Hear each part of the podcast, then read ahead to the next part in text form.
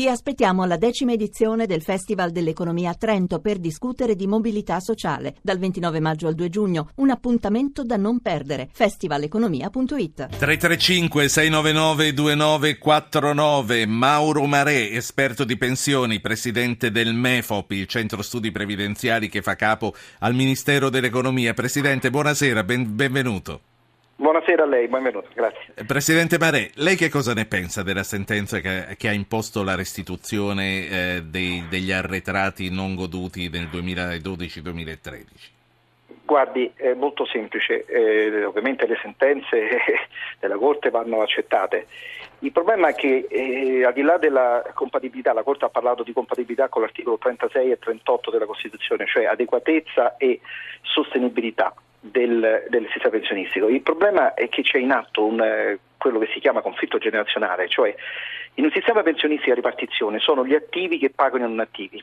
E allora uno eh, non è che ha molta possibilità di scelta. Se il mercato del lavoro è quello che è, i redditi dei lavoratori sono diminuiti o non sono più quelli dei, della mia generazione quando sono entrato nel mercato del lavoro, io ho 55 anni, e c'è poco da fare. Eh, abbiamo dei pensionati che vivono molto di più e un numero molto elevato e la sentenza diciamo, si occupa, io capisco, giustamente dell'adeguatezza e della sostenibilità delle pensioni già esistenti, ma trascura l'adeguatezza e la sostenibilità delle pensioni di chi sta andando in pensione e dei giovani. Quindi capisco, eh, non entro nel merito, non sono un giurista, quindi non mi permetto di giudicare dal punto di vista del diritto. Dico semplicemente che eh, e poi determinava un, un costo, un problema di finanza pubblica enorme, sarebbe costato 18 miliardi avremmo sforato il 3%, saremmo andati al 3,6%. Sì. Quindi... La soluzione trovata dal nostro governo la, la convince Bruxelles ha detto che va bene a questo punto. Eh, sì, va bene perché certo eh, magari qualcuno è scontento perché non è stato restituito tutto.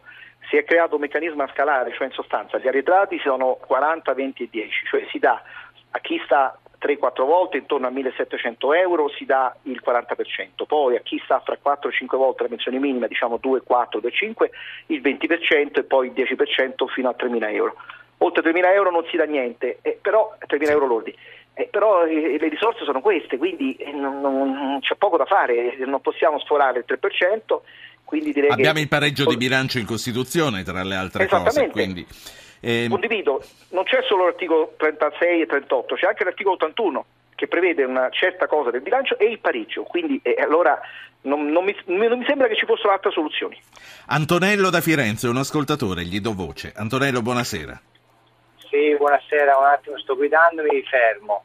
Sì. Ascolti, eh, io sono una persona in mobilità, 55 anni, e dopo quattro anni di cassa integrazione è una crisi molto importante, eh, cioè io sono a competere con i giovani, cioè o fanno lavorare i, i giovani o si fa lavorare noi qui il problema è generazionale, come diceva il signore. La, la ringrazio eh. sì, per averci portato la sua esperienza. Noi stiamo parlando di pensioni e temo che per lei la pensione sia ancora eh, troppo lontana, soprattutto eh, se è messo nella situazione. È lontana, ma dopo 35 anni di versamenti io non ho la possibilità di andare in pensione né di lavorare. Certo. E quindi qui questo problema è molto allora? importante è molto importante e ci devono mettere mano sia per le pensioni che per il lavoro. O lavorano i giovani o lavorano Grazie Antonello. Allora io voglio tornare al Presidente Marè proprio riprendendo la considerazione del nostro ascoltatore. Eh, Renzi e Poletti, il Ministro, annunciano di volere rivedere le rigidità dell'attuale legge, permettendo anche a persone, speriamo, probabilmente non è esattamente a questo che stanno pensando perché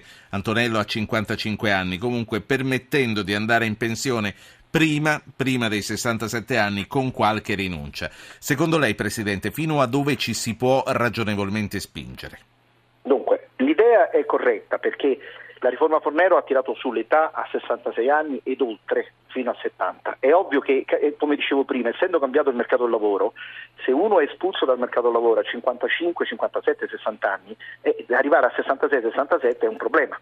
Allora credo che l'unica soluzione, che naturalmente deve essere compatibile con i conti, con la finanza pubblica, perché non possiamo sfasciare il bilancio o farci fare sanzioni o uscire fuori dal 3% la procedura di deficit eccessivo, è quella di permettere, come si dice, più flessibilità, cioè dire a una persona tu hai 62 anni, 63, 61, adesso il problema è capire qual è il, diciamo, l'anno in cui quella soglia fra i 62, 61 e i 70 a cui si deve permettere di questa flessibilità. Quindi gli si può dire puoi andare in pensione prima perché sei stato espulso dal mercato del lavoro per rispondere all'ascoltatore, perché sei disoccupato, prendi la pensione prima, naturalmente la spalmi, ipotizziamo che la pensione fosse 100.000 euro, e la spalmi non più su 20 anni, da, da 66 a 86, ipotizzando che si muoia, facciamo gli scongiuri a 86, ma la utilizzi non 20 anni ma 24 perché l'hai presa a 62.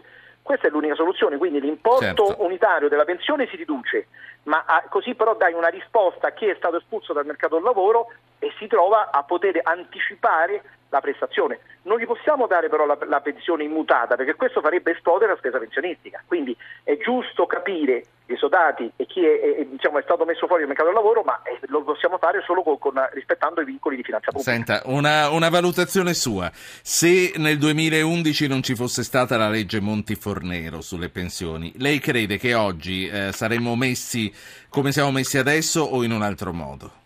Assolutamente malissimo. L'Italia era vicina a condizioni di difficoltà finanziarie molto forti.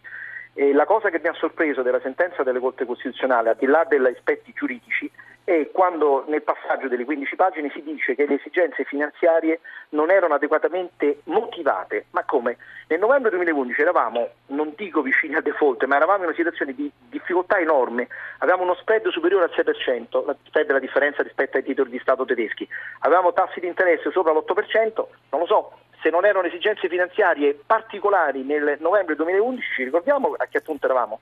Quindi è stata certo forse fatta in fretta, forse, ma eh, non c'erano alternative, anzi va dato atto, poi si può discutere, la Fornero non è equa, ci sono cose da aggiustare, sicuramente sì, ma non c'era alternativa, quindi dire adesso che nel 2011 si è fatto qualcosa di sbagliato è secondo me irresponsabile. L'Italia era vicino a condizioni di difficoltà finanziarie enorme, non simili alla Grecia, ma ci stavamo avvicinando, quindi eh, in 15 giorni il governo ha dovuto fare di allora degli interventi molto seri, molto duri, capisco che chi si è visto tirare sull'età di sei anni tutto di un colpo e non l'ha presa bene, ma quando le risorse sono quelle non ci sono alternative. La saluto, Mauro Marè, esperto di pensioni, Grazie. presidente del MEFOF. Grazie a lei. Prego.